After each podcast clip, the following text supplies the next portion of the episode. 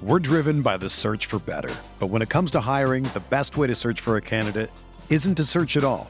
Don't search match with Indeed. Indeed is your matching and hiring platform with over 350 million global monthly visitors, according to Indeed data, and a matching engine that helps you find quality candidates fast. Ditch the busy work. Use Indeed for scheduling, screening, and messaging so you can connect with candidates faster. Leveraging over 140 million qualifications and preferences every day, Indeed's matching engine is constantly learning from your preferences, so the more you use Indeed, the better it gets. Join more than 3.5 million businesses worldwide that use Indeed to hire great talent fast. And listeners of this show will get a $75 sponsored job credit to get your jobs more visibility at Indeed.com slash BlueWire. Just go to Indeed.com slash BlueWire right now and support our show by saying that you heard about Indeed on this podcast. That's Indeed.com slash BlueWire.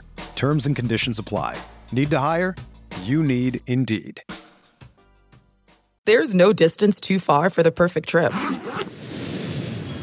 Hi, checking in for... Or the perfect table. Hey, where are you?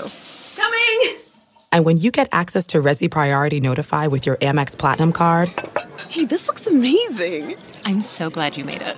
And travel benefits at fine hotels and resorts booked through Amex Travel. It's worth the trip. That's the powerful backing of American Express. Terms apply. Learn more at americanexpress.com slash with Amex. Hello, everybody. Hey now, and welcome to another edition of Courtside with Christy and Gabe right here on the Her Hoop Stats Podcast Network. I am Christy Winters-Scott, joined as always by my guy, Gabe Ibrahim. Gabe, some surprises this week, but some really great oh yeah games, but some surprises on the WNBA front. One that I mean, one pretty really close to home. I, I don't know if surprise is the right word. Well, help me out. Is it? A, was it a surprise? So Mike Thibault, if if you don't know, I I assume you know. Uh, considering you're watching this podcast or listening to us on YouTube or Twitter or uh, Apple Podcasts, however you get podcasts, we hope you're hanging out. But uh, Mike Thibault has stepped down as the head coach of the Washington Mystics. Uh, he will now be the team's GM and only the team's GM. Yeah. His son Eric will take over the head coaching spot. Latoya Sanders actually moves up one spot on the bench, and Maria Giovanetta moves up a little bit in the front Yeah. office, doing more basketball stuff in addition to her like millions of roles on the team. And pretty much everyone I mentioned has been with the organization for 10 plus years. Um, and you've been around these people so much. So, Uh-huh. yeah, it, it was a little bit of a shock. Okay. But I don't know. I, I, I feel pretty comfortable. I don't know about you. No, absolutely. And I think when I said surprise, I kind of had to catch myself. I don't know if I used the proper word because Mike Thibault has been grooming Eric Thibault for this moment, and he's beyond ready um, for this next step as the head coach of the Washington Mystics. But I, I say surprise because it was a Tuesday and it was just like the randomness of the news like popping.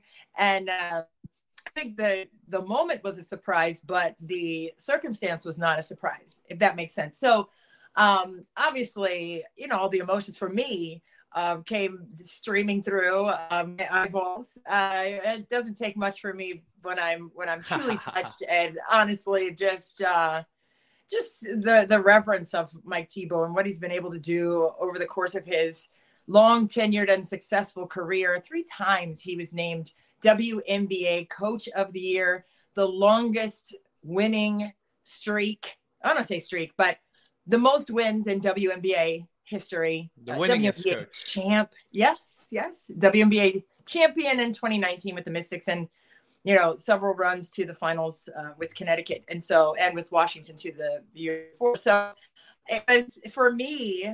I mean that's family to me, you know, and to see that happen um it was touching. I, I can't say it any other way. And, and you know sometimes you're allowed to be um sad for the ending of things but in that same breath and thought you can also be thrilled for the next chapter for both eric and mike Thibault and you know mike uh, said on the press conference the other day he said you know i received so many texts it was pretty much overwhelming but i think people thought that i would be you know picking up golf and like not doing anything else. And he's like no I'm still general manager. So he has had that role for years with Washington. So that's not an adjustment or something new for him. And, and he said he had um, history with um, player personnel and, and all of that throughout his career in the CBA, the old CBA, and um, the NBA, and, and all of that. So he said he's always had a, a really strong interest in what being a GM entails. So that's nothing new for him. But yeah. for Eric, wow, I'm just I'm thrilled for him. And I know you are too. You guys are buds, and it's it's just um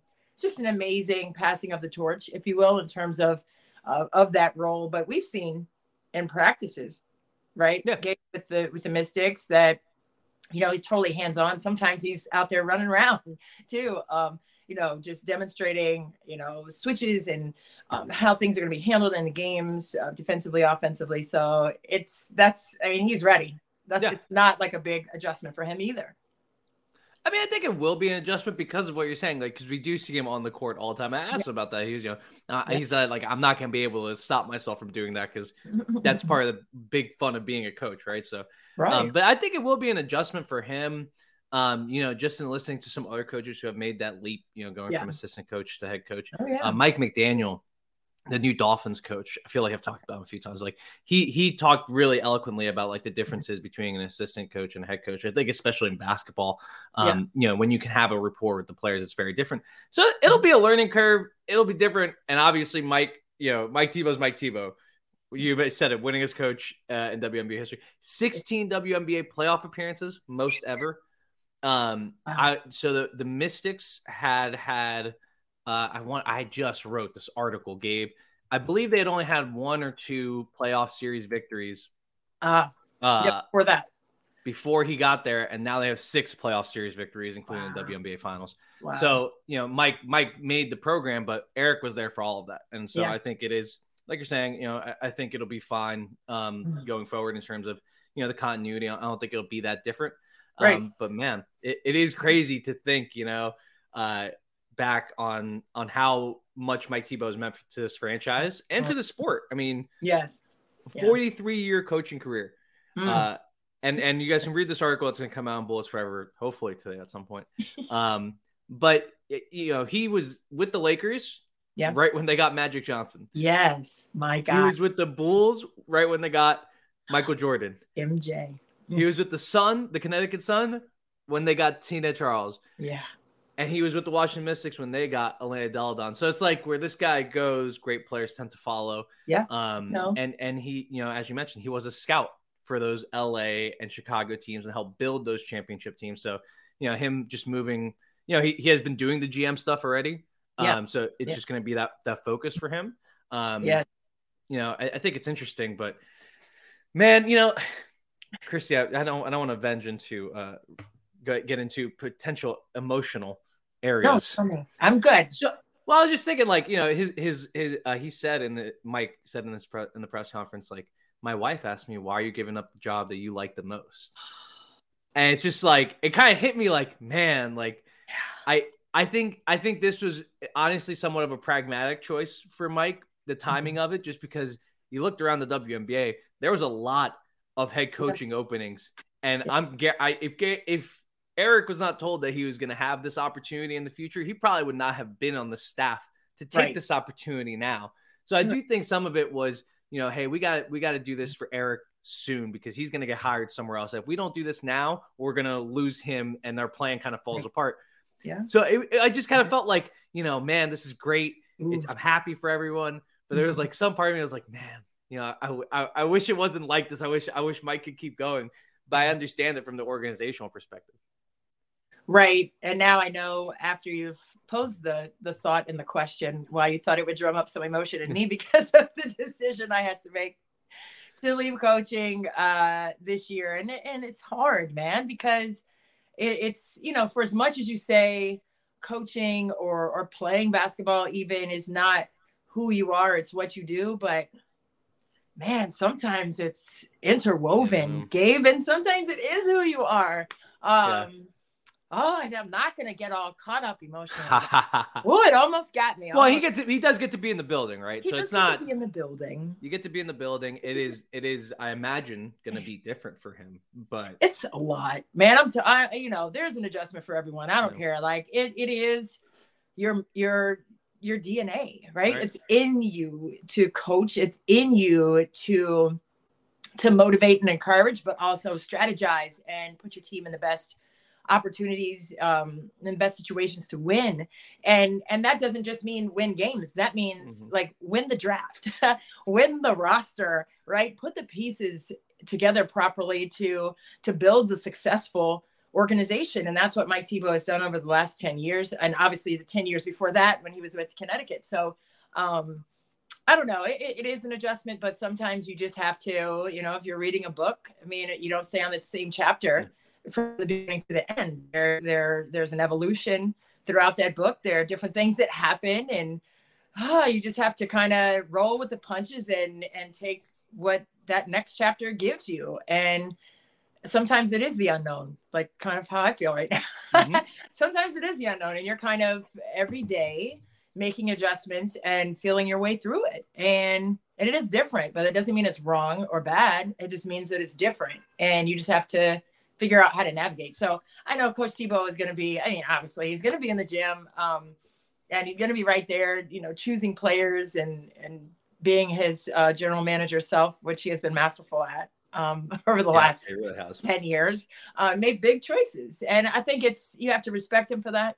Um, and we do want things to stay the same. We really do like in life just in general. But sometimes you know the the greatest accomplishments or the greatest achievements come when you're uncomfortable you know Yeah. when there are changes that have been made. So look at me preaching to myself. But anyway i can go on and on. But i'm telling myself that. But i'm also saying you know for the fans you know i know they're thrilled for mike i know they're thrilled for eric um, but it, it it's a great opportunity for both of them to stretch and learn and grow um, in this new chapter with the mystics and you know i'm here for it Yeah, hopefully, hopefully Mike does get a little golf in though, because eventually that is the plan to go and do whatever else with your time. I don't know if you want to golf. It it is kind of hard to golf in, in DC, to be I- honest. Uh, but shouts to some of- some of our uh, our streamers. Did we ever make a, a name for a courtside team? no but you know what i i was in uh, chicago this week for the notre dame northwestern women's Oh. basketball game and oh my gosh if you're watching i i can't remember his name because i i had a um early morning flight i didn't sleep that night and my body clock is still messed up um but if you're watching i told you to go ahead and chime in and say Yeah. something to us but we have we had a fan in chicago it Oh. says i watch you and gabe i should have videoed it and we could have plugged it in We on could the, have put it on the show. darn it Um, Comment mystery yep. mystery person. Uh, and hi to Braden, hi to Dano, uh, our favorite folks. hey y'all Dan But Dano yeah, was so pumped. Yeah. He he uh so Dano, I I don't know if folks have been paying attention, but Dano and the folks over at uh Spread the Floor, our our betting branch here uh Uh-huh. in Her Hoop Stats have have literally been crushing it. Like they they may- would have made you a ton of money if you were subscribed to their products and listening to them. I'm not not just saying that because we work here. right Like they made a ton of money. But uh Dan Dano is saying that he was uh he had bet on uh Notre Dame, I believe. And and just Mm-hmm. hearing you call the game made it that much better as his bet started coming through because Notre Dame started to pull away in that game. Um so he he he was pumped and and uh, I can't say enough. Go if you like betting, spread the floor for women's basketball right now is going to be an amazing uh product for you. oh there's a comment look dano said something Yeah. Dan, Dano said he saw was saying how much ha- how much happier he was hearing Oh. your voice during the Notre Dame game. So I mean, okay. Hey. Um, no, so let's. Do we have anything else to talk about with the Mystics? Like, I I'm trying to think because really, like like we said, like this is not going to be a different philosophy. No. Um, No. They they don't have. You know, we're, we're not going to see a big Yeah. change in the offense. I No, think no. Eric's Didn't do too much. Eric's uh, offensive philosophy comes from Mike, and you know they learned it through that. Uh, I don't think there's going to be a big change in personnel. Everyone's around. I don't think there's going to be a big change defensively either. Maybe, maybe just a little bit more Latoya Sanders influence. Which, hey, right. let's keep doing that. That sounds like a great idea. yeah Um, awesome and and, and associate you know, head coach associate head coach for latoya which you know typically means you're next in line for something. And Bravo. uh, Yeah. hopefully, hopefully we get to, we get to hold on to her for a few more years. I know. Uh, but she she's going to be controlling defense. But I, don't expect much change. You look at the salary cap right now for the Mystics. I mean, Elena Delle Donne, uh, Natasha Cloud, Myisha Hines Allen, Ariel Atkins, Yeah. and Shakira Austin, all under contract for next year. Now, that seems to be your starting five, right? Okay. Yeah. The choices come in the bench area and in the draft area. So they have Okay. the number four pick and and some bench players, and obviously Alysha Clark's on on, on the free agency market, Elizabeth Williams Mm-hmm. on the free agency market. What what would you think like would help um as an addition in terms of position? Because it, it's it's tough to Yeah. see where they're going to come from, where it's going to come from, the free Mhm. agency or the draft. But what would be something that you would want for this team for Eric going forward? Sure thing. Uh, that's a great question because you know you're looking at what happened with Shakira Austin and in the media day and the training camp last year prior to the WNBA season. It was like, well, you know, she'll she'll spot check some minutes, you know, throughout the season, and then she turned out to be on the all rookie team. Um, Was up for rookie of the year. Um, so I think the way that she, the way Shakira Austin exploded, you know, it makes me rethink what the necessary pieces are moving forward for Washington. And I would say uh, a shooter, a shooting guard who can be consistent, who can stretch the floor. Mhm. Um, Cloud's going to find you, honey. She's going to find you. Um, had a career best seven assists this past WNBA season, is playing in the AU league right now and is in the front offices with that as well, which I'd love to see um, all these phenomenal women leading Mhm. leagues like that. I, I'm all for that. Um, but I just think Cloud's going to be able to set the table up for a spread offense that Washington loves to run. Yes, they like to find Elena Delle Donne on that left block and let her wheel and deal in two man game.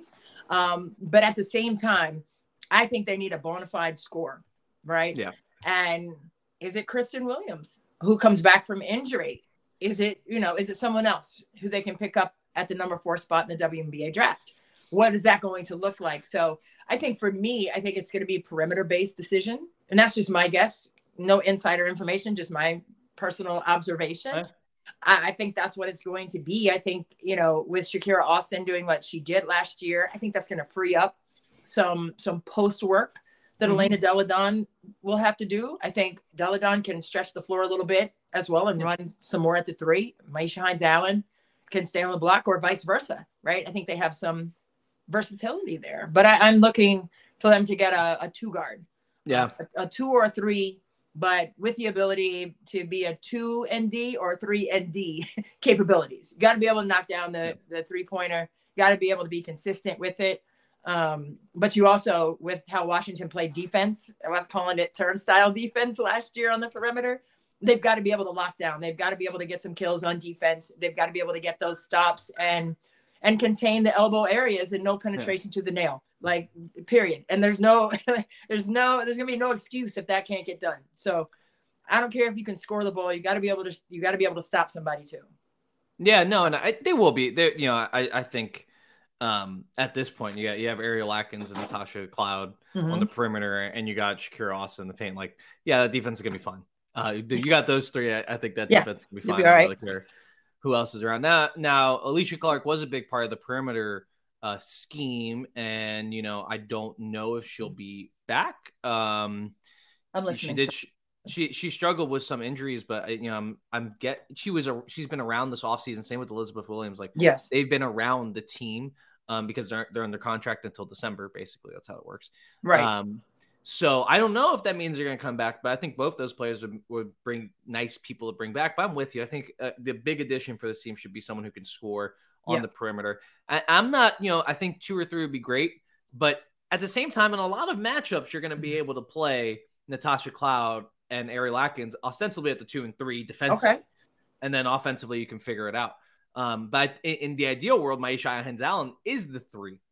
So Hmm. it's just in certain matchups, Okay. she's not going to have the speed to be the three. Ho- hopefully, she can be Depending upon. Yeah. Yeah, but wings are hard to find, right? So it's like, hey, if that you know, if a player like Diamond Miller's in the draft, great. Um, Which that- she will that- be. Well, yeah, but she may not be there. She may not be there when She may picking. be though. She may be. be the And she- but- like, let's talk about that. Talk about that. Would that be the piece? Yeah, well, I don't know. Well, I don't. Tr- I don't trust. I don't trust Diamond Miller to be a championship level piece at this point. She she's a college player first off, and she's been hurt uh, a good chunk of her career. I, I, don't think she's the type of player who's going to come in and make that sort of immediate impact. Um, I think she I, and and frankly, I, I think she could, but I don't believe I wouldn't bet on any draftee doing that this Okay. year, except for Aaliyah Boston. And last year, I said there's only two players, if you recall, did say that. Rhyne Howard and NaLyssa Smith were the two players that can make an immediate impact. I You was wrong. I was Yeah. wrong. Yeah. Clearly, I was wrong. So don't don't take that. That's just my opinion. But I do think someone like that would be really helpful. A player in the Mhm. Diamond Miller sort of way, if she can prove herself. I have them picking Jacy Sheldon because Okay. I think I think she's a player who can kind of you know toggle between the the she can be a combo guard, right? Play one Yeah. and two. yeah. Um, but I think she also fits in with Natasha Cloud and Ariel Atkins in terms of her shooting, in terms of her being a pest on defense. She won't be relied upon to be too, to be doing too much on ball defense. That's why I have her there, and that's the kind of player I think we're both envisioning, like a scorer to a Yeah. scorer. I think I see more of a combo guard rather than a combo wing, but right. I think I think either way, there, there's going to be a perimeter scoring threat that this team needs.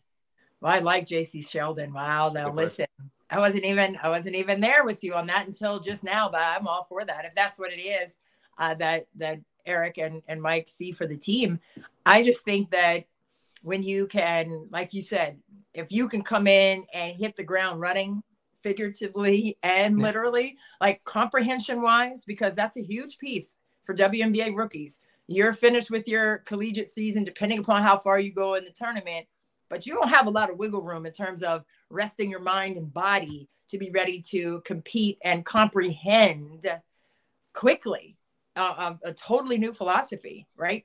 So I think Jacy Sheldon, I mean, her motor is always running, I think, on both ends, like mentally and physically. You know, I think that would be a, a fantastically intriguing piece if that were to come to fruition for the Well, Mystics. I yeah. actually like that a lot. Thank you. I got roasted. I got a little roasted for that. I'm like, you know what, y'all, because I have a mock draft out. I'm like, y'all do your own mock drafts, okay? Like, what do you want me? To- y'all want me to be real with you about this draft? If we can be real about this draft really quick, I don't know what the heck is happening after number one. Number number one is Aaliyah Boston. That is Yeah. it. That's the only thing I know of this draft. Everything else, you could tell me anything. Anything can happen after at two. It's like I, Yeah. I have no clue. Like I have no clue what's gonna happen at number two and on. Minnesota. Um, yeah. yeah, I, I don't I don't know what they're gonna do. Hmm. Haley Jones has been mocked there, but it's like, hey, maybe she doesn't fit necessarily what they're trying to do. But Yeah, all time, all time um, scorer at Iowa Yeah. State. She just surpassed that this week. I saw that, so congrats to her. oh, Ashley Joens. Yeah, Yeah. I, I said Haley Jones. My bad. Oh, you did? Oh, for Maybe I met. Maybe I said. Ashley. No, I may have said Ashley Joens because I was literally looking at Ashley Joens. I was like, man, she could go number two, and I could be Yeah, really wrong here. But either way, like you don't, you can't lose with either one of them. But I love Haley Jones. We have the same birthday. I told you. So yeah, Oh, we're yeah. May babies. Um, yeah. So I have my mock draft out if anyone wants to check Yeah. out the mock draft. But back to the Mystics. Yeah, I think it's going to be all right. We'll see. Surely there will be some road bumps. There have been road bumps for this franchise in the past. Uh, I we expect more of them because it's the nature of the business. Um, but I think I think the the Mystics are in a very healthy uh, place. I do too. Uh, and I think you know you can't lose. I mean, you're you have a number four pick, but they also have some other you know bonuses in this year's draft too. So we'll see what happens come April. That's when when the true decisions are revealed. well, I mean uh, the the the biggest decision is probably going to come in February. You know what's going to because the the Mystics Uh, may end up trading that pick too. Um, Do you think they will? I don't think they will trade that. hey, it depends what's out there, right? That's true, but they did a lot to get it, so I don't think they'll. Yeah, but if That's if, it me get, too. That's again just me, no insider. But I, if I If they- so hard to get it, man, I'm keeping that thing. But if it gets me a starting three or, mm. or starting person in the role that we just talked about, if it gets a starting veteran, like someone we can really trust in that position, Yeah, absolutely trade the pick. I don't think Do this is, you know, mm. you, I, again, and I may be wrong, and it's going to change a lot by the end of the year. I still think this is one of the drafts where it's like, you know, we have four Okay. players here that are superstars, superstar Right. potential players. I don't Right. think that's this draft. So that's Okay. why I would consider trading it. But we'll see what happens. They have plenty of time to figure that out. That'll be come February, we'll have a lot more knowledge. I Um, feel you. Hey, but look, but you know they traded the pick for Shakira Austin, and that turned out very well. So let me let me acquiesce It- off of that and just we'll just Is wait it- till February. Is Derek Fisher anywhere to to trade the Mystics a draft pick? I know. Is- Can we find Derek Fisher? Get him on the phone. Um, where are you at? I we have a question from JC. Any Question. thoughts on uh, Elena Delle Donne's Nike Airs? The Air Della, the Air Deldons. The Dell. Uh, I bought some. I bought some. I don't have them on me. I wish. I Oh, where are they? Where? They're you- are you wearing downstairs. them? no, Oh, you want me to get them? can't I can go get them. Can you? Yeah, you want to leave? Wait, no, that's weird. It'll just be me sitting here. Talking I mean, you could talk. Do you have opinions about the shoe? Okay, go get them. Yeah, I'm I- gonna go get them. Okay. Okay. Oh my God, it's just me. Hey y'all. Um, yeah, Elena Delle Donne. First of all, if you're watching, love you, but she has really done a tremendous job. Obviously, with her inclusivity, with her shoe ideas and the creativity. Uh, I just love it. So Gabe's running to go get them. If you're just popping in here on our live podcast that Gabe left to go downstairs and get shoes. Anywho, um, welcome to courtside. Anyway, uh, I think that when you have the opportunity, like so many women right now, see that didn't take long, with so many women right now to be able to have their own shoe, Gabe, I think is I don't know. It's just extraordinary. The opportunity is just extraordinary. Not only to have your own shoe, because we saw Sheryl Swoopes years ago with her Air Swoopes shoe and how amazing that was. I know across the board um, in college, we got the shoe. You know what I mean? So um, everyone was excited about it being a, a woman. You know, the Air Swoopes, that was a big deal. So Sheryl Agreed. shout out to you. But now we have the Air Deldons that gave I didn't hear most of what Christy said, but she's such a professional. reveal. Just, just kept, just kept going. Just kept. I was right, so- shading you the whole time you were downstairs. so- Oh, yeah, I was giving you some shade. Wait, show Um, him. Let's see. Talk to him. Get. so oh yeah, are- the lime green. These are the limes. Yes. Uh, Mm. they they are in honor of her of her battle with Lyme disease, Del, uh, Elena Delle Donnes. Um, so I love this shoe. Yeah. There's it's it's like a really cool. I don't think it comes through too much. It's like this really cool mint green color. It looks Mhm. it looks good with a lot of outfits. Uh, one great. thing if you're gonna buy the shoe, like Mm. this is not like a scuff mark or anything. That's just how the shoe comes. It has like this dappled sort of thing on on the accents. Okay. Um, I think it. I don't really know shoes that well. I think this one has something in its midsole that makes it a little bit cushiony. So Oh. like when you jump, there's like a little release of air. I'm a Oh, big. I'm a big fan of that. I need um, those. the way my knees and back are set up, I need it. The, these are awesome for old people as well, uh, and for everyone. You know, Elena's whole thing, uh, Yeah. especially when she came out with her. Um, was the Universal shoe. Yes, I know ago. Debbie Antonelli had those. Yes. It, it's all designed to help people who are differently abled or, or um, yes. to to play basketball and to be a Right. participant in the culture, right? So these Okay. shoes, what you do with them. So here, here's how they look when they're tied. oh, look I that. don't. These stay, these this stays tied. I just take off the Velcro Ha. and I can pop this down. Actually, this has a little Velcro switch Ooh, right cool. here, Ha. Look at those with the so- in the things. Okay. and I then like at- it. As JC mentioned, the heel collapses a little bit, so you can just step on the back and take it off, but it doesn't it doesn't like fold because this back part is a little differently done. So you just slide your foot in here, Yeah. and you put the Velcro on, you're ready to hoop. Um, I need those for my so- kids. So yeah, they're good for like just sliding that foot in and crushing the back of the shoe. And I'm like, what happened to those shoes, buddy? exactly. That Yeah. this is this is the exact thing, and, and you could tell like this is like a little bit different mess. You probably can't tell on the camera, but Mm, I can it's a little different mess. that's Yeah. really nice looking. And then I go ahead, honey. I love these just for the record. Five Have you five stars. them? Have you Yes, them? I have. Huh. How'd you do? What'd you drop wearing those? Uh, don't, Numbers. I, I well, I did. I do have numbers for it. I'm not going to share them. They're bad. Come on, this is her hoop stats. I know you statted yourself. Yeah, I did stat myself, and it's not good. It's not good. I stat myself, so I have an appreciation for basketball players. Okay. I I play That's basketball myself, so I remember how good everyone else is at basketball. Just so I don't get like too, you know, you get a little too familiar Yeah. in this sport. Yeah. So if you don't play it sometimes and remind yourself, man, yeah, you, I'm not that good. But I did hoop in them. They they were pretty good. I mean, my knee. You know what a big a big thing was? My ankles hurt a little bit because I'm not used to high tops. Oh Um, yeah. Help my knees though. My knees are a little bit better. uh, That's good to them. know for me. That's good to know. You know, So that's the that's all those stairs at Cole Fieldhouse setting in, honey. You know, ran all those steps.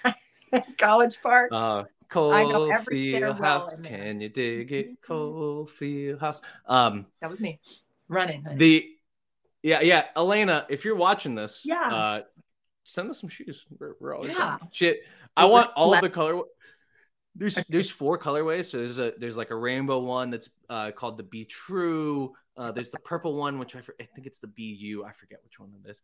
Uh, Yeah. There's another one coming out later this year, and then I think Uh-oh. there's there's two more coming out um, that have to do with the history of the WNBA. I think Calvin Wetzel wrote an article. I don't know where that article is. Um, But how about but Delhi? so yeah, Yeah. send us send us some shoes. That's a lot of Mystics, man. We got so we got 30 minutes. We got 30 minutes out of Mystics, and Dano says uh he- can't he can't wait to see me wear those shoes when we play through it. Is Christy? Do we get Christy? I what am I coaching that or am I Uh, coaching? Chri- Christy, you're you're uh, getting every post touch you want as much as you, I'm gonna have to play then. So I gotta make sure I have my Delle Donnes on. You know, get some Well- cryo and uh, get some massage done. You know, Well, actually, ahead of time.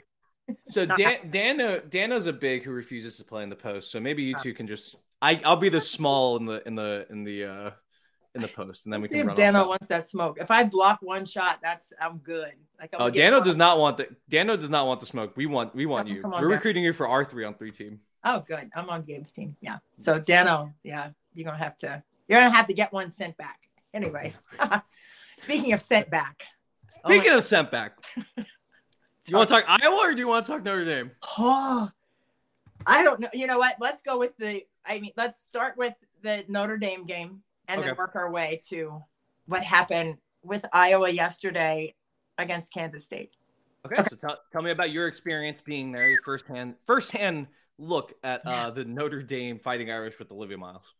First of all, Olivia Miles is the truth. Uh, as a point guard, facilitator, scorer, she's just fun to watch. I mean, a couple of times, you know, maybe she didn't score the ball or whatever, but the plays that she was creating and the passes she was making, I'm like, what in the what? Like this kid, she's only sophomore, but she is um, well versed. She is composed, but she's extremely strategic.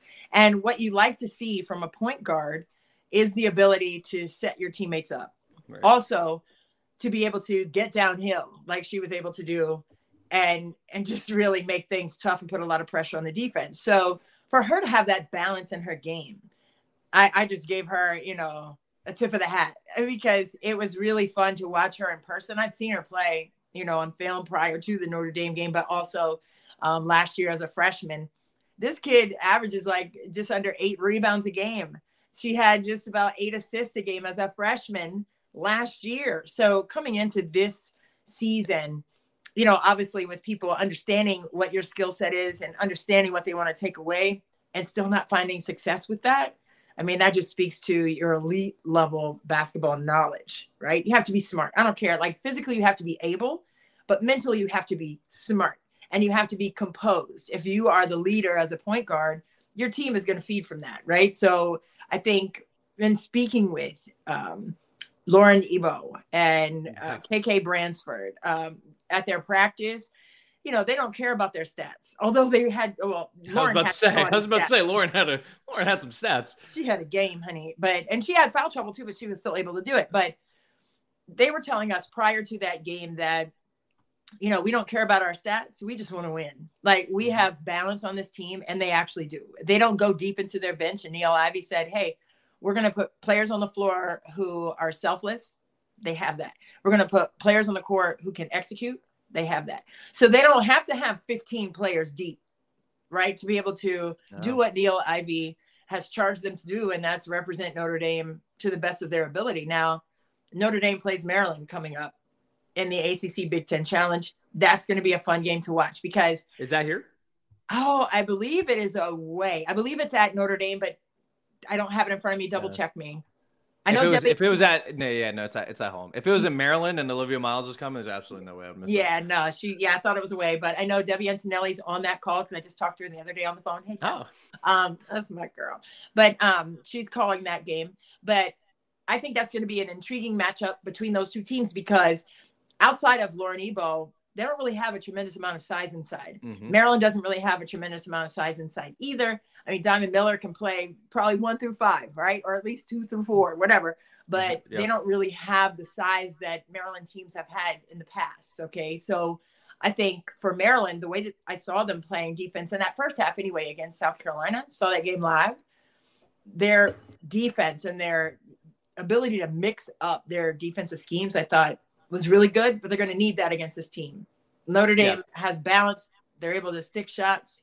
I mean, Dara Mabry is uh, as tough as nails, just like her sisters. Oh, she, she's a Mabry. She's a Mabry. Uh, she's a Mabry. Uh, but she was she was tremendous in picking her spots. I mean, they rotated back in transition and really put pressure on Northwestern and Mabry was in that corner just sitting and waiting and just knocking in shots, man. I mean, she's she's a toughie too now in defense. She's scrappy, Oh, plays with heart. So they, they have a really good balanced team and Niele Ivey holds them accountable and Yeah. it's just fun the way that they play the game. well, and, and, and you know, I want I want to look. I'm gonna read somebody's this box score because it's a little bit ridiculous, but you look th- this this um this starting five for them is is experienced and you know you look at the talent here. In addition to Olivia Miles you mentioned Dar Mabry uh, you mentioned Lauren Ebo you, we have mentioned Maddy Westbeld and Sonia Citron who was the freshman of the year last year. Although I think Olivia Miles may I she was not because this is technically her third year at Notre Dame right? She could Yes, because of she COVID half- year. Yes. yeah. So Yes. she's she's a sophomore but she was not eligible last year for the rook. But whatever, So her her teammate won it, so not a big deal, right? Um, but in this in this game, uh, Olivia Miles in 24 minutes, um, without a single three pointer, I might add, 21 points, Mm. six rebounds, four assists, four steals, Mm. uh, only two turnovers Mm. there. Uh, Yep. nine nine of nine from the free throw line, which we obviously love around here. Uh-huh. Um, and then Lauren Ebo, as you mentioned, she played 13 minutes. My girl went eight of nine from the field, She sure did. three of four at the line, Mm. 19 points in 13 minutes.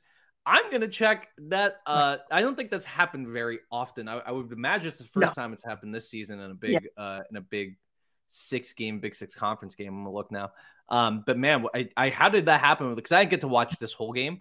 Um, I've seen clips of it, but like, Yeah. How did how did she do that in such quick fashion? Was it her getting uh, you know, feeds from regards, which is something Olivia Miles does really well, or was it just rebounding? Like, well, what happened?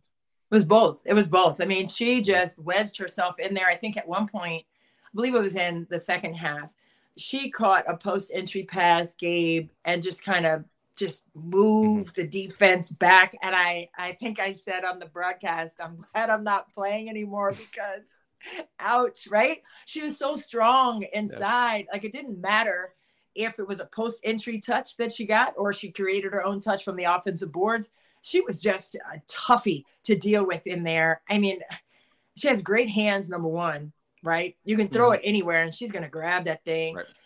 But she also did a good job getting her position early in the quarter court. So if they were looking for her for entry passes in their offense, I mean, she was able to be above that block, be in that mid post area where it's really tough to guard. You can go either way when you post up there. Okay. And she knew that but most times came baseline with it, got into the body, and was finishing at will at the rim. So I think for her uh, to do the damage of 19 points in 13 minutes, uh, this is pretty extraordinary. Number one, but the fact that she only missed one shot, I mean, Yeah. I mean that just speaks to her ability to set herself up early, right? To to take high percent shots. She knows what she can do well and boy did she do it. Um, and she got in foul trouble like i said. I mean she would have been on the floor longer. She probably could have had 30 in in 20 minutes or something like that because you know she got in early foul trouble. I think she picked up two early in the first half and then got that third one and had to come off the floor. And she, i think she ended up with four fouls.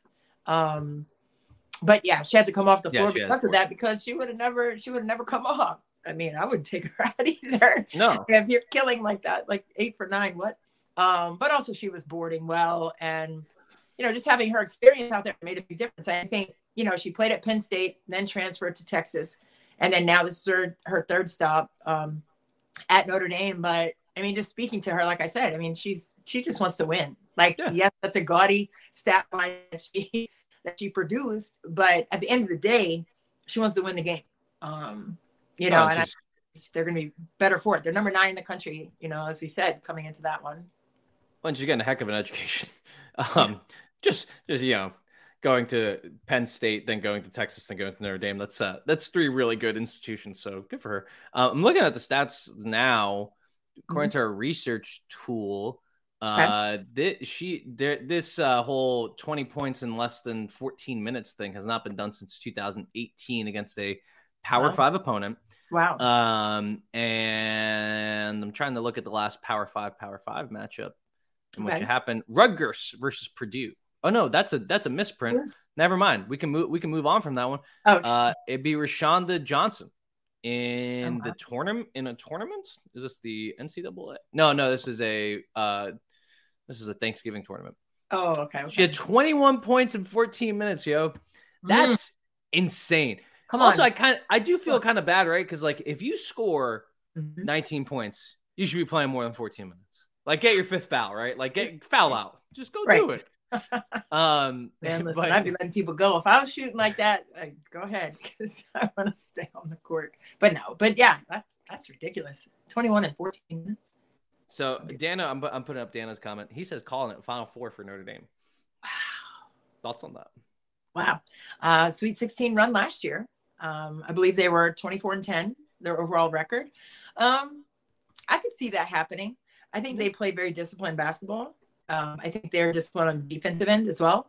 But it's the balance for me. And, you know, they don't have the depth. If there's one thing that I'm, I don't want to say I'm concerned about, but if there's one thing I'm side eyeing as they trek towards the uh, tournament, you know, at the end of the season, I think it's going to be their depth because you have to have that. I mean, you have to stay injury free, knock on every piece of wood that you have in your house.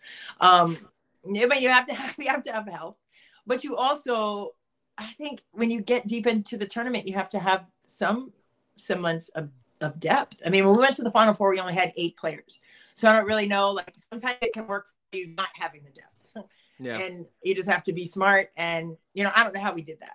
So I don't I don't advise that for people to have eight players. Like we didn't have practice players. We had our assistant coaches come in and and um, work with us so we could scrimmage and practice it. So I mean, I get it. So it can be done. It's not impossible. It is more of a challenge. However, when you don't have the depth and you're going to play a lot of players on a short bench long minutes throughout the season. And that's why I said health is, is the best wealth when it comes to your chances to make make it to the final four. And uh, I know Niele Ivey is, is primed and ready for it, but um, that, that was my only concern. But tactically speaking, yes, I feel that they're definitely a final four team early on in the season from what I've seen from other teams as well.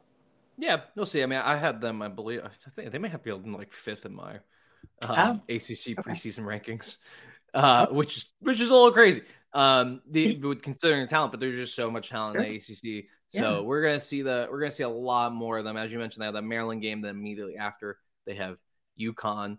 Um, so we're gonna find out a lot more about the team. yeah, find out a lot more about the team. That'd be very uh, interesting. We should touch on Northwestern briefly, like first uh, first year after the Veronica Burton era. Um, yeah. Doesn't seem like there's an heir apparent quite yet. Uh, mm-hmm. I get they're they're a young team, right? They're very young. They had yeah, eight players, Gabe, that are freshmen or sophomores for Joe McKeown and his crew. Um, uh, Veronica Burton was at the game. We had a chance to oh, yeah. her at halftime, which is fantastic. Um, had a great rookie season uh, with the Dallas Wings in the WNBA. Earned a starting position halfway through yep. the year, and I think, you know, that's something that translates. What we were talking about with the Mystics, it's like can you defend? Like we know you can get a bucket. Like if you're in the WNBA, you have to be able to get some someone yeah. some bucket. Okay. Yeah. But can you stop somebody? Right? Can you get me a stop? Like we know, hey, can you get me a bucket? Yep, check that box. Can you get me a stop though? And a bucket. Give me a stop and a bucket. And and that's what Veronica Burton was able to do with the Dallas Wings. Um, but just super proud of her. And Northwestern. At, at, yes, and you know the, the lineage goes long and and it runs deep there for the Burton family. Her grandfather played football there. Mom was a swimmer there. Brother, like they have a Burton Center on yeah. campus. Like, you know, it was a lot of pressure for her to to be who she has become. But I mean, she revels in that. She embraces that. She has pride in that, and I think that's what sustains and carries her. So it's really it's really fun to see these players evolve as freshmen in the Big Ten and at Northwestern, and then now after a rookie season where she was tremendously successful with the Dallas Wings. I just think it's it's so much fun to to watch players evolve Yeah. like that. Yeah. Well, and hopefully for Northwestern, someone in four year, four or five years, you're telling another story like this, where we're at Northwestern talking to one of the freshmen who grew up into a, a really good player. Um, but Sure. yeah, it might be might be tough sailing early in the, Right. yeah Right. early in this program uh, Yeah. for Northwestern. But yeah, They're young. uh, you Well, play, were- you play tough teams to get better. That's true. Um, but there were ejections in this game if you didn't watch. Oh right, you yeah you mentioned that. So what I, I I didn't get to see that. What how was so was it one incident leading to four Mm-hmm. ejections? one incident led to three of the four ejections. Okay. And man, I wish I had that piece of paper that the officials wrote all of the things that happened in the play. Like uh, Joe McKeown got an indirect technical. Uh, there were so many things. But what happened was there were two players that were in an entanglement on the court. Like it was a chicken wing situation. Right. Okay. So it went a little far. Um, no one um, punched or did anything, right? But players were pulling people away from each other. So Walsh gets off the bench for Mhm. Northwestern and she stands up first, right? That would have been the indicator to like snatch her back because if you get 10 toes over that sideline, Mhm. regardless of if you touch somebody, say anything, blah, blah, blah. If you physically leave the bench and go onto the floor where a fight could possibly ensue, you're ejected. So she gets up, goes probably two and a half steps Yeah. uh, before she got snatched up by a couple of teammates who then, because they got on the floor to get her off, all three of them got ejected. So Great. that was the ejection. I'm glad justice was served. Good job, everybody. It was, mm, it was rough. Uh, and, and Northwestern was trying really hard to, you know, Mhm. get that traction, trying to get that experience. I said they had eight freshmen and sophomores. And then for that to happen with a minute 13 to go in the second quarter, I mean, it was the right call. It was the right call. And that's, I mean, from the book, to, that was the right call. Yeah. Um, and then there were questions like, well, who left the bench for Notre Dame? And the officials took about 10 minutes to examine the entire tape, right? And and looked at everything. And they would have ejected anyone who came off the bench for Notre Dame, but it was in front of the Northwestern bench. So no one got up. So they were down there, but I think they got held back, you know, and we were watching, it was right in front of us too. I mean, obviously we're right at half court. Everything's happening over here. So my human eyes were on what's happening right here. I'm not like looking around in the Yeah. stands like, oh, somebody's throwing a popcorn kernel. I'm not looking at all everything else, okay? Because we're broadcasting the game. Yeah. But the officials looked at everything, and that's who makes the decisions and the calls. So they didn't deem that anyone left the Notre Dame bench, or they would have who ejected cares? them too. So let's not take it to the point where, well, who left for Who, Notre but, who, but who, the like, hon- would have gotten them if they did. So honestly, not me. we- can we, can we, can we just like, like, I just for like whatever. If you step on the court, you have a grace period. Just get back. How about that? Let's let's institute some like reasonableness into like, hey, who cares if this person got ten toes on the bench? Yeah. Whatever. Shouts to the refs for uh, messing me, for for taking up our times as per usual. We got to talk about one uh, uh, one more game, possibly two. Um, Iowa stunned, Oh yeah. stunned. Yeah, man. One At point. in my book. 83, 84, 83 in Kansas State. Yeah. Kansas State, no Ayoka Lee this year, if you recall. Um, and Right. they, you know, they, they took it to Iowa. And Yeah. I don't know. It's uh, it feels pretty disappointing. Uh, and hopefully Caitlin Clarkson she got injured at the end of that game. I know. Um, I'm, I'm gonna be honest. I didn't catch all of this game. I only started watching it when I saw it was closed at the end. right. Um, but you know, I think it's some of those structural issues that we've talked about with Iowa. Their defense, the way they're built. They Mhm. struggled with Drake the other day. Um, and so it's been a little bit rocky getting off the ground for them. Uh, Mhm. do you think? Are are you concerned about them heading into the Big Ten schedule? Huh, I'm concerned, uh, and I'm hoping, like you said, that Caitlin Clark is okay because she means so much to them. Um, outside of her plus 25 points a game, means she is the assist maker, the initiator on Mhm. offense, and she boards well. So it's like they'd be missing a lot, obviously, of production without her on the floor. So hopefully, again, she's okay. But I just think, you know, Lisa Bluder has said in the past, um, I would say Caitlin Clark's freshman year okay, we're really great on the offensive end. I mean, we saw mm-hmm. games where they were in the 90s and over 100 several times that season. And then that next year, she came back and said, you know, we've got to shore up our defense. And they did that statistically, jumped into the top five or six in the Big Ten in terms of their defensive numbers. So with 11 players returning for Iowa, it's, you know, that kind of continuity that means something, right? The chemistry that means something, right? And a lot of that is on the defensive end for this team where they run a lot of triangle and two stuff. They run a lot of zone stuff. Um, they'll mix it up and and like Lisa Blue calls it player to player. Their man to man defense is yeah. is what it is as well. But you know, to have these close games early, I think it's going to enhance their competitive spirit and fire going into the Big Ten. Like they can't come through the non-conference portion of the season in an easy manner and then jump into the Big Ten where six teams in the Big Ten are ranked in top 25 and expect anything less than all the other teams best after winning the tournament last year. So, and then bringing 11 players back and especially with Caitlin Clark, smart. Especially, especially with, with Caitlin Clark on your team, who not only is the best, one of the best players in the conference, probably the best player in the conference, getting the most attention in the conference. Uh, which I don't know if you know this. Hey, basketball players kind of have an ego about that kind of stuff. Um, I, I, don't know if you've heard this before. Uh, and you should. And so okay. oh, they already don't like her, and then she talks to them the entire time. Yeah. She's scoring thirty plus points on them. So everyone's gonna get you're getting everyone's best shot. I, I, don't I just don't think they're ready for it against Drake, yeah. which I did I did watch a healthy portion of that game. I don't think okay. they're ready for it against Kansas State. And man, I I just think this defense it's just shaky. I, I don't know how they get better um, you know, rim protection. I, I, don't think their guards are playing particularly well. I, I think their communications yeah. bad. And those are things that you don't want to see when you have 11 returning stars. That shouldn't if your structural your structural problems are your structural problems, look like hey, teams are going to be able to get eh, get to the rim and right. they have good chances to finish there. It is right. what it is. But you also can't compound the problem with mistakes that you would make when you're in your first time playing with someone. Um, I, I think that's kind of what you know hurt Iowa against Drake. It, it's hurt mm-hmm. them against Kansas State, yeah. and that's something they're going to need to get worked out for when they go up against teams um, that perhaps they don't have a great scouting report for, right? Right. Yeah. I think when we've seen them lose, they do really good in the conference, right? Why? Hey, they're really smart basketball players. Yes. They work really hard. So I think they have better scouts mm-hmm. when they get in conference, but when they get out of the conference, whether it's in the NCAA tournament or early right. in the year, there yeah. can be some struggles with teams that on, on the defensive end. Um, but still, I mean, like, you know, there just has to be there there has to be, you know, execution. And, I hate saying that. I hate saying that because it's such a cop out, right? No, it's um, but it's the bottom line. It's reality. It's reality. But go ahead. They're not going to be. I don't. They're not going to be good on defense. My point is, I don't think they're going to be good on defense regardless. Okay. But they can certainly be better, and they will absolutely need to be better um, to get anywhere close to where they're going, let alone a, a Final Four or national championship appearance.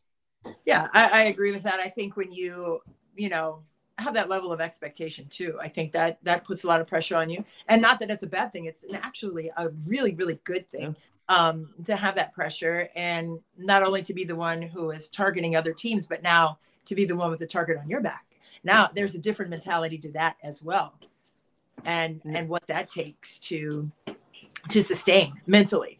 Um, but to be able to know that, embrace that, and still come in and dominate, that's the challenge of it all. Okay. And I think that's what I was learning now. And I think it's better that they're learning it now. So when they do get into the Big Ten portion of the season, they're more than prepared. They've been battle tested out of the conference. Um, and like I said, with six teams ranked in the, the top 25, you know, night in and night out, those teams are going to be targeting you as well. so I don't know if it's like, you know, just change your mentality to this is a new year. Everybody, like, we're all out here. Or to be the queen of the hill, right? And be the ones like we're up here until somebody decides otherwise, right? Mm-hmm. Um, but there's two ways of looking at that, and whatever works for you, use it um, to your advantage uh, mentally. Because personally, I've been on on both sides of that, right. right? As a player and a coach, so I know you know that you have to lock in and stay with the mentality that's going to carry you the furthest, and that's going to sustain you to um, you know stay on your course. And I think it's going to be interesting to see what that is for Iowa. Yep. No, and um, you know, hey, we'll see. I want to give two shout outs really quick before we move off Iowa. Uh, first is to Megan Gauer and Calvin Wetzel. Uh, we did our like podcast preview before the mm-hmm. season. We yeah. picked, we all picked teams who were going to fall out of the top 10. um, that were in the top 10. So top 10 teams are going to fall out of top 10. Okay. Me being an idiot picked UConn because I'm an idiot. And you should never listen to me. Uh, I picked UConn. Calvin picked Tennessee. Been correct. Uh, and then uh, uh, shoot. um, Megan picked uh, Iowa. So they're Ah, correct. Good job. Good job for them. Wow. Uh, and yeah, I do want to talk about Azzi Fudd. Um, I can't pronounce your name. I'm sorry, but someone wants to talk about Azzi Fudd. But first, I have to complain about someone else's defense because Oklahoma gave up 124 points in Yeah. regulation. Yeah. This may be the worst defensive performance I have ever seen. I don't know what happened. It was bad. I don't know what It happened. was- I, I can't tell you what Mm-hmm. happened. I watched. I watched the. I, I was watching. I couldn't. I couldn't get past the first quarter because I was like, "This is this. I can't. I can't watch this." And they move so fast, and and that's one of the fun things about Oklahoma. Hey, they move fast, running gun. We're getting shots up. Well, when, when it goes wrong and you're not doing anything on defense to stop somebody, you're gonna Yeah. give up 124 points in regulation. It's the most uh, scored in regulation against Power Six team in the Her Hoop Stats era, which means since 2009. Come on, Oklahoma, you're killing me. We t- I said some real nice things about y'all on this podcast uh, like a month ago, and you're killing me. 124 points. Good God. Yeah. Yeah. High Oh, I forgot. Sorry, I forgot about my second shout out. Jeff Mittie, congrats to, to Kansas State. We didn't talk about them enough. Yeah. Good for them. They had a great Yeah. party. But Oklahoma, tell me about their defense. Tell me. I, I I don't know. I don't know what to do. I don't know what to do. Yeah, or lack thereof. I mean, I think sometimes, and you can correct me if I'm wrong on this, but I think sometimes when you are um, playing and coaching, but I think obviously when you're playing it, it matters more, I, I believe, because you're on the floor and you can do something about it physically. Um, but I think when the game is uh, getting away from you like that, um, it's it's difficult to mentally recover from that, and and maybe it's well, you know, this just isn't our night, and maybe you decide that too early in the game, and and don't punch back. Like if you're getting punched in the jaw, you know, like uppercut, like doozies, like to the grill, and you don't respond, like no, it's not your night, but you got to do something about it. And I don't know if it's a tactical adjustment. And I'm not saying that Oklahoma didn't do anything tactically to adjust to the onslaught and avalanche of offense, but I think it's up to the players. Like, I don't care if you change to a press or take the press off or go to a boxing one, somebody's killing us, uh, switch it. And maybe that doesn't work either. But as a coach, I know when I felt the team sinking and with the body language of the players maybe not being so great, I'll Mhm. call a timeout and just change something. so I we're not just tried. going out doing the same thing. Change something. And if that works for a possession or two, boom, we're gonna do it. Because I mean, I've thrown kitchen sinks out. Yeah. You know, as a coach, like I, we're not gonna sit here and just take it. And No, even I- if it's not working, like I'm gonna change it, and that didn't work. Okay, we're gonna change it, and that's not working. We're getting killed. Sure, but I'm not. I'm just not gonna sit there and get pummeled. Like just, it just. Well, I, I don't think I don't know. I don't know what you could try to do because it was like there was no scheme. It was it, Yeah. like they would try. You know, I Yeah. felt bad. I felt bad because I was like, Hard. I put I put Madi Williams in my mock draft, and I was like, I was like all excited to watch it. And they give up 124 points. I was like, Maddie, you gotta be kidding me, man! Like I need you to be good on defense, like you know. And and so Yeah. I'm watching her, and like I don't know, it must have been 20 possessions. I, I, I was watching on on on Synergy, and it Uh, was yeah. like Yeah. she must have been denying she denied the pass to the wing and Mhm. got beat back door because none of her teammates were helping her Ah, yeah. Like six or seven times. So I don't know. I don't know who right. I don't know whose fault that is. It's like I'm guessing if she's if she's denying that pass, it's because Mhm. she's been told to. Yeah. So where's your help? Help. Where's your communication? Yeah. And then and then I think their competitiveness fell because of that. I, I think it is easy for that to happen, right? When it's like, well, I've done my job and now no one's behind me. And Yeah. my teammate just screwed me. And it's like th- those are the types of things that I feel that's why it makes defense so frustrating. Yes. It's like Yeah. If it's not there, everything else falls apart. Yeah. Oh, yeah. The trust on the on offense falls apart. There it the is. way the your communication falls apart. Everyone starts getting mad at each other. particularly when the problems are in the defensive end. If you're missing shots, it's frustrating, but Yeah. you, you can live with it, right? You miss shots, but defense, man, that Yeah. killed me. I was I was mad about that. I was Yeah. I was hot about that with Oklahoma. But I think it is, like you said, I mean, that was the bingo word for me trust. Like you have to be able to trust your teammates, you know, defensively. But I think Yeah. also you have to trust yourself. I was going to say that first. Like you have to trust yourself first, right? Am I executing defensively? Okay. And then when I'm executing defensively, my teammates need, we need to be on a string, right? Yeah. We got to be on the same chain out here because one link is off that chain and the entire defense breaks down. We can't have it. And when it continues to happen, it is. That's a backbreaker. And it is a backbreaker for coaches because it's like no we know you need to be up the line. Like you have to Mhm. be ready and help. You can't be hugging on the weak side. You got to get off so these are all things clearly that i've said. A million times, yes. it's rolling off of my tongue. But um but yeah when you see that and it repeatedly happens i mean it really takes the wind out of your sails. And it is again it's up to the players to execute. It's up to the players to understand um what it takes. And if you don't get it three times in a row well that fourth time you better be really trying harder right to get that done because that's what we need to happen. And not necessarily to win the game but to be better. Right you can you can lose the game but play hard and improve yourselves for the next game. That can happen but it doesn't happen when you give in to the moment of being like just uppercut to death. Um you can't give in to that and that's the whole challenge of of the game of basketball it's a, a life lesson right you're just going to stand there you're not going to move and and you can't i don't know don't let me just go ahead gabe because i'm going to start preaching and i i don't want to No, I get it. I get it. I felt the same way. I, things happen I was yelling at my I was yelling at my computer screen watching that, and then yeah, I like the, the reason why is because I like you, Oklahoma. I like you. same, Be better, so I can like you more same. in March. yeah All right. I okay. Let's. We got to talk about a few more things. I had some other things on the list, but we do have to talk about Azzi Fudd because I Yeah. just said, as, as always, UConn proves Gabe wrong again. uh, they they hammered Texas. Um, They did. Actually, yeah. What was the final score there? I'm trying to look. Eight, A lot to a 83 76. yeah Yeah, 83 76, man. Yeah. And, and second game of the season for them, and just yeah Azzi Fudd, uh, Mm. 32 points. Mm. She had a crossover, man. I put I put it on TikTok. She At ball in order. Follow me on TikTok. Yeah She had a crossover, and she had the defender on the sideline like this.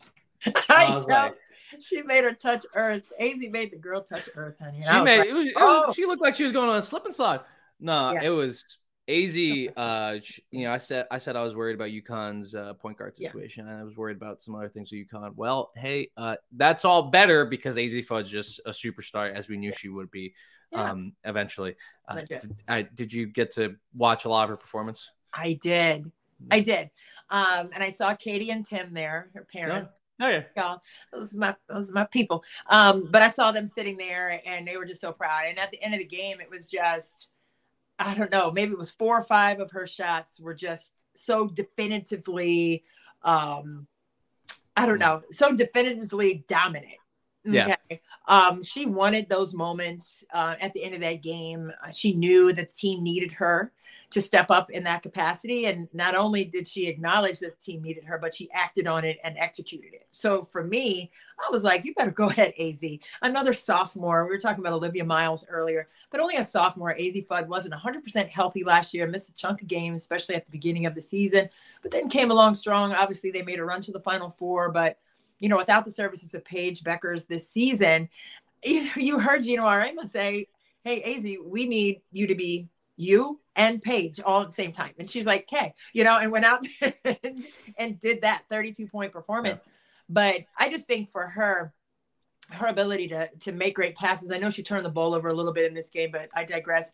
The plays that she was able to make down the stretch Ooh. changed the seven turnovers. Yeah, we weren't going to give exact, but we are her hoop stats. But she turned it over a little bit, but all those kind of happened in the first half. Yeah. I think she had six of the seven in the first half.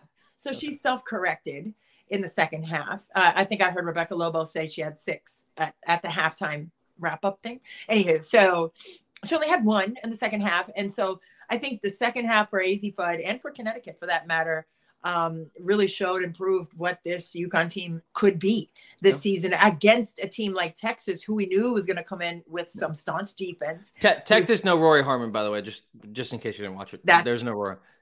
That's and as Dano points out, Dano did point out, what did Dano say? Te- Texas did cover without Rori Harmon. Ah, see. Uh, and good teams win. Great teams cover the spread. ha ha. Texas, Texas is great. Texas, Um, great team. You're right. But sorry, I, I. No, Just wanted to you're good. No, you're good. I, I think, you know, for Texas, I thought, you know, we we thought last week or whenever we had our last pod that um, Texas was going to come in and really have a, um, a grinded out defensive battle against this UConn team, which I think it was for the most part. But when it came time to get those stops that they needed down the stretch, Azzi Fudd just said no, ma'am, and just totally dominated the moment. Um, and Geno Auriemma said, you know, that was a, a first team All American performance. That was a player of the year Absolutely. performance by Azzi Fudd. I mean, um, and he said, just watch out for her this year. I'm telling you, she's different. She's not the same kid as she was last year. She's healthy and she's ready to go. And we're like, all right. And remember, we said that on the pod, like, let's see if that is Mhm. what is going to happen in this Texas game. And sure enough, there it was for everybody Yeah. to see, honey. She was, yes, she was doing it. Well, Azzi really- was doing it. It's really great to see uh UConn get a player like this. You know, they just haven't had they haven't had many players like this. And it's nice to see the wealth being spread across college basketball. Like, you know, not all the great players play on one team. Sorry. Just just a little mad that I have to continually say that I'm wrong about UConn. Uh, but shout out to Daisy Foot, obviously DMV. Yeah, Um, out DMV. we we scrimmaged her uh, little brother yesterday, who Ah. hey turns out he's pretty good too. Jose. um, hey, Jose. Yeah. Even where's where's number thirty five too? I. Um, all 35ers. It's Katie's number. Katie Fudd. oh, Yeah, that's her. oh, really? Georgetown. She went to Georgetown. Yeah. Oh, NC okay, so State comes- She went to Georgetown, but then, yeah, I digress. So the number comes from Katie Fudd, not from Kevin Durant. I don't think Kevin Durant is in that mix, but I could actually ask Katie when we get off of here because I'm using my phone, or else I would text her right now. But I, I'm using my phone for this whole pod. So, Shooter. but she was 35. She was number 35 at NC State. She was Rookie of the Year Yeah. at um at NC State for Kay Yow back in the day. Katie Fudd, Yeah. Katie Fudd's mom. So she transferred after that one year at NC State and went to Georgetown and, and did major numbers there as well. Mhm. Yeah, she played at Madison High School in, in Virginia. So Oh, she went to Madison. Okay, I didn't know. yeah, Her, that- I know, I know. Her, her father Tim went to Chantilly because that's. Uh, he did. He has a uh, number where- too, by the way. yeah, he does. He lives in Yeah. Chantilly. He went to Uh, America. yeah, That- anyway, we're telling DMV D- whole life story. Hey, Azzi. it's a DMV history though. Really, like it's a DMV history lesson. Uh, good, good, great. Shouts to the family. Uh, Yeah. the the Fudd family. Yeah. Um, shouts to Azzi though. Even though I'm a little mad at you for making me look stupid. Shouts to Nika Mühl. Also nine assists. Shoot, Nika, man, she's tough. Bro. Have she had one. She had one play. I might need to post it. It Yeah. was she rips through Yeah. and holds her triple threat harder than I think anyone's I've ever seen. Like some, I forget who it was for Texas. It might have been Shaylee Gonzales. Like you know, Okay. uh, uh, I think uh, Nika gets the ball top like in the slot, waiting for the, the movement, and Shaylee Mm-hmm. puts a hand in there, and Nika just takes the ball and smacks her arm away. You know, like trying to move her out of the way, and Shaylee got out of the Yeah. way before it was a foul call. But it was like Right. so fast and a mean, and she brought it right back in front of her face. And I was like, "Yo, this Yeah. this, this girl's gonna start fights someday, and I'm here for it. Uh, I Yeah. got her back because I really love her. But you know, Yeah. hey, I think for UConn, great win. Um, you know, they're not where they want. I'm sure they're not where they want to be yet, but they're Yeah. looking a lot better than uh, what I said they would look like. So I'm wrong. Yeah, Gabe's wrong. but That's- you know, they had a lot of injuries. I mean, obviously Paige being out too for the for the season, but she did say she was going to return for the next season, so she'll get a chance to play with Azzi and Azzi's junior year and what could possibly be Paige's senior year, depending on what her decision is after next season. But yeah, you know, they they were losing bodies. They were down to what eight or nine healthy kids. Um, but I think you know, Nika Mühl, eh, she was like, oh my God, there was this picture of Nika on I think it was the UConn's um Instagram page, but she had this face. I don't even know. Maybe it was after that rip through sequence that you were just talking about. That's I And mean. um, she had that, like, just, you're not messing with me today. Like, just stop trying. Like, she you know, was just I- so determined. Like, her face was like, mhm. I it saw, was a I great saw her at, at the uh, finals. Her and AZ and, and the UConn team rolled up to the, the finals in Connecticut. She had the same face. You Yeah, know, She always. was like, she was, she was like, I'm getting to my seat, like, get out of my way. I was like, girl, girl, purpose. she's got, she's got the juice. Like that is, that is a player that absolutely has the juice uh, in that way. Yeah. And you know, Nika's gonna have a big year. Good for, Yeah. good for UConn. good for them. Yeah. Uh, yeah. Just- is good stuff. they never they never win. They never win things in women's basketball. So it's nice to see them win things in women's basketball. All right, back to it. We we we ran a little long, so Oh. we didn't get to talk about this game a little bit. But I do want to. I, I'm going to force us to make a pick here. okay. Number one, South Carolina at Okay. number two, Stanford. Sunday, Yeah. 3 p.m. Yeah. ABC.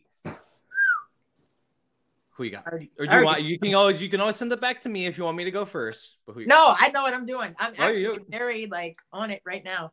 I'm going with South Carolina, and the reason I'm going with South Carolina is because I saw them live here um, when they played Maryland a couple of uh, weeks ago or last weekend, and um, for me, and I haven't seen Stanford in person, but I've seen them uh, play the season. Love their game. Love what they're able to do. Yeah.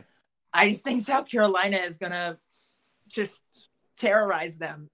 and when I say terrorize, I think they can throw so many different variations of South Carolina basketball at you in terms of the lineups that it's going to be really tough.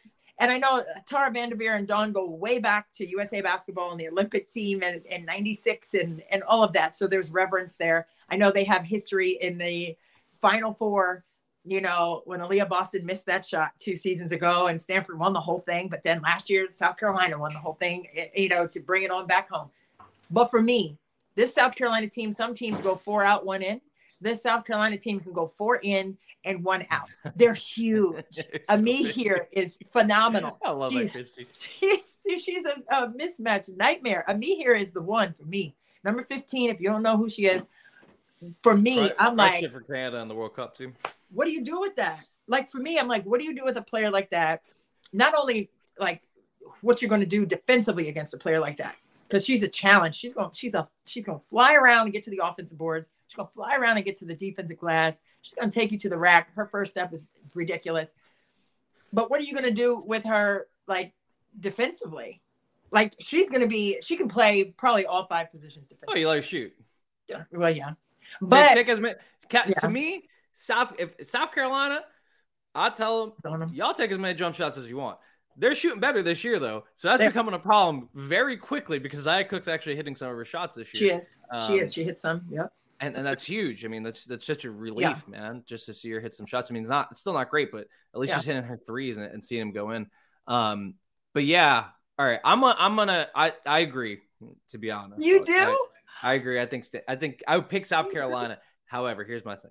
Here's my Uh-oh. So you're not agreeing with me. No, I'm going to give the case for Stanford because I do think there's a there's a really there's a pathway to, to them winning. First off, because they're a really good team. Okay. Secondly, um, I think South for South Carolina, they've been hearing how good everything is, right? Like how great y'all are, championship, doing the NIL stuff, doing your your your promotion. grand, pop. They had a big. They already had a big game on the road at They did. Maryland. They probably had to hear a lot about Maryland. You want to know what South, what Stanford has heard since they lost in the in the Final Four last year? What? South Carolina, South Carolina, South Carolina, South Carolina. This game, this game, this game, this game, this game, this game, and they have the talent to stand up to a team like South Carolina because they're also super big. They are big. And they, I think I just, you know, look, at hey, if South Carolina's hitting shots, it's over. We don't have, we can go home. Um, but I think there's a there's a good pathway to them playing like they did last year Mhm. in South Carolina, Mhm. um, and bringing that over into Stanford where they have the home the home court advantage, and just being able to get South Carolina in a motion, um, being able to move their bigs around, forcing everyone to defend Right. the entire floor. I think that's going to be huge for them, um, and, and getting loot, getting some shots loose. I think their Mhm. defense has enough strength, and it'll really come down to: Hey, is, is Cameron Brink in the game? Is she not fouling? Um, is she able to stand up to Aliyah Boston and make her shots tough so that you can you can still sag in, but you don't have to completely collapse as a defense and really open up not only shots but driving lanes as well. True. Um, so I, I think they can do that. Uh, Mhm. Do I think they will do that? No. Uh-oh. Okay. I'm not betting against South Carolina until Neither. further notice. Um, but if I had to, if I had to pick one, Stanford. I mean, it's obvious. It's easy to say because they're the number two team in the country, but I think Stanford really does match up well for them, and, and Yeah. it'll just be a matter of hey, who's making their shots and who's not turning the ball over, and who makes their free throws, man. Period. Both both teams struggle with free throws, which That's true. My that drives my wife crazy. I don't think anything, nothing I do certainly drives her more crazy than seeing players miss shots, miss free throws. True indeed. I tell I tell her sometimes like, yeah, she's shooting like sixty three percent, and Emily freaks out. She's like, that Yeah. shouldn't be possible. I love Emily. Oh, she loves free throws. She just loves free throws. right there. Yeah. All right, so we both got South Carolina on that one. Huge feast week, just an awesome slate. Uh, Yeah. unplugged, previewed it uh, the Yeah. other day. Yeah. Um, It's gonna be fun. It's gonna be a great game, period. And I know, I mean, Stanford, like you said, is gonna give them a run, but I just the way South Carolina was playing, man, they just they're so in sync with one another. Dawn Staley has that train rolling. And first of all, they travel well. Those she calls them FAMs, F A M S, like the fans are FAMs. Yeah. And Dawn, give her so much credit. After that Maryland game, she stayed after for like maybe 45 minutes taking pictures with everyone, not just the South Carolina fans, but fans from Maryland, including me, because I played against them. So it's like I, I love Dawn, but just to see the women's game Yeah. at that level where fans and fams are traveling across the country and uh, you know regionally to Maryland, but I'm sure they're going to be out there at Stanford. Um, to see that for women's basketball is I don't know. It was it was moving to me to see that. It was awesome to see that. Um, so I'm just super proud of her. She knows it. Told her that um, when I squeezed her up after the game. Um, but just to, to kind of be a fly on the wall and watch these little girls go up to her and be like, "Oh, can I have a picture?" They have posters made with Dawn on it and the team on it, and I was just kind of standing back and observing. I mean, this is her hoop stats, right? I mean, Yeah. her hoops, like women in basketball. I mean, the game has just grown leaps and bounds, but to be in that moment, regardless of the game, whether they won or lost, she would have been right there in the midst of all those fans and fams and and those little girls who are watching with huge eyes. You know, I was just watching all of it, and it was just simply amazing to see. So, bravo to to Dawn Staley in South Carolina. Win, lose or draw. Listen, the game is growing because of you and what you're doing um, to just enhance the experience and to have more eyes on the game. The game has always been great, but now, wow, everyone is having the opportunity to see it. And it's just really exciting. Um, it's exciting times for our young girls who are watching and young boys too, because they, they have respect and reverence now um, Yeah. for a game that's right in front of them. So, you know, kudos to to- South Carolina for traveling. I mean, it was, and kudos for Dawn. You know, she wanted to leave. I'm sure she she was like, "There's a storm coming in South Carolina. We got to get going." You know, but she was Yeah. taking pictures and you know shaking hands, kissing babies, and you know, it was it was a beautiful sight to see. To tell the truth, like yeah, Well, one more thing before uh before we sign off and say Okay. bye to the courtside crew. Y'all were amazing. Oh, we got to put Chiquita up here. What's up, Chiquita? Hey doing? Chiquita, she is She's a a- living legend. Living legend. Living legend. She's the Um, Beyonce of, of women's basketball. I'm giving her that. All right, we have to run that by Dawn Staley. We, we Yeah, will run that. We have to run that by Dawn Staley at some point. If anyone can contact her, let her know that she's She Beyonce of, of women's basketball. But I, I did want to point out, like my, you know, I was talking to my team last night. We were talking about Az um, and and how great she is, and you know, everyone appreciated it. So it's nice just to see like it is getting into you know the the realms that we are not right that, that we have not been traditionally, and more and more people are paying attention to our game. And Saturday, hope I mean Sunday, Sunday. ABC 3 p.m. will be another huge uh, showcase for that, and hopefully it's just a great game, and I, I think I think it will be.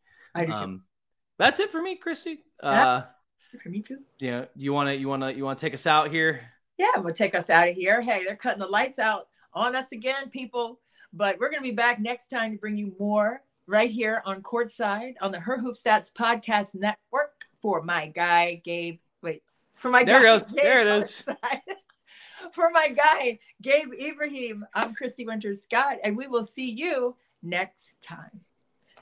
Uh, I see. Uh,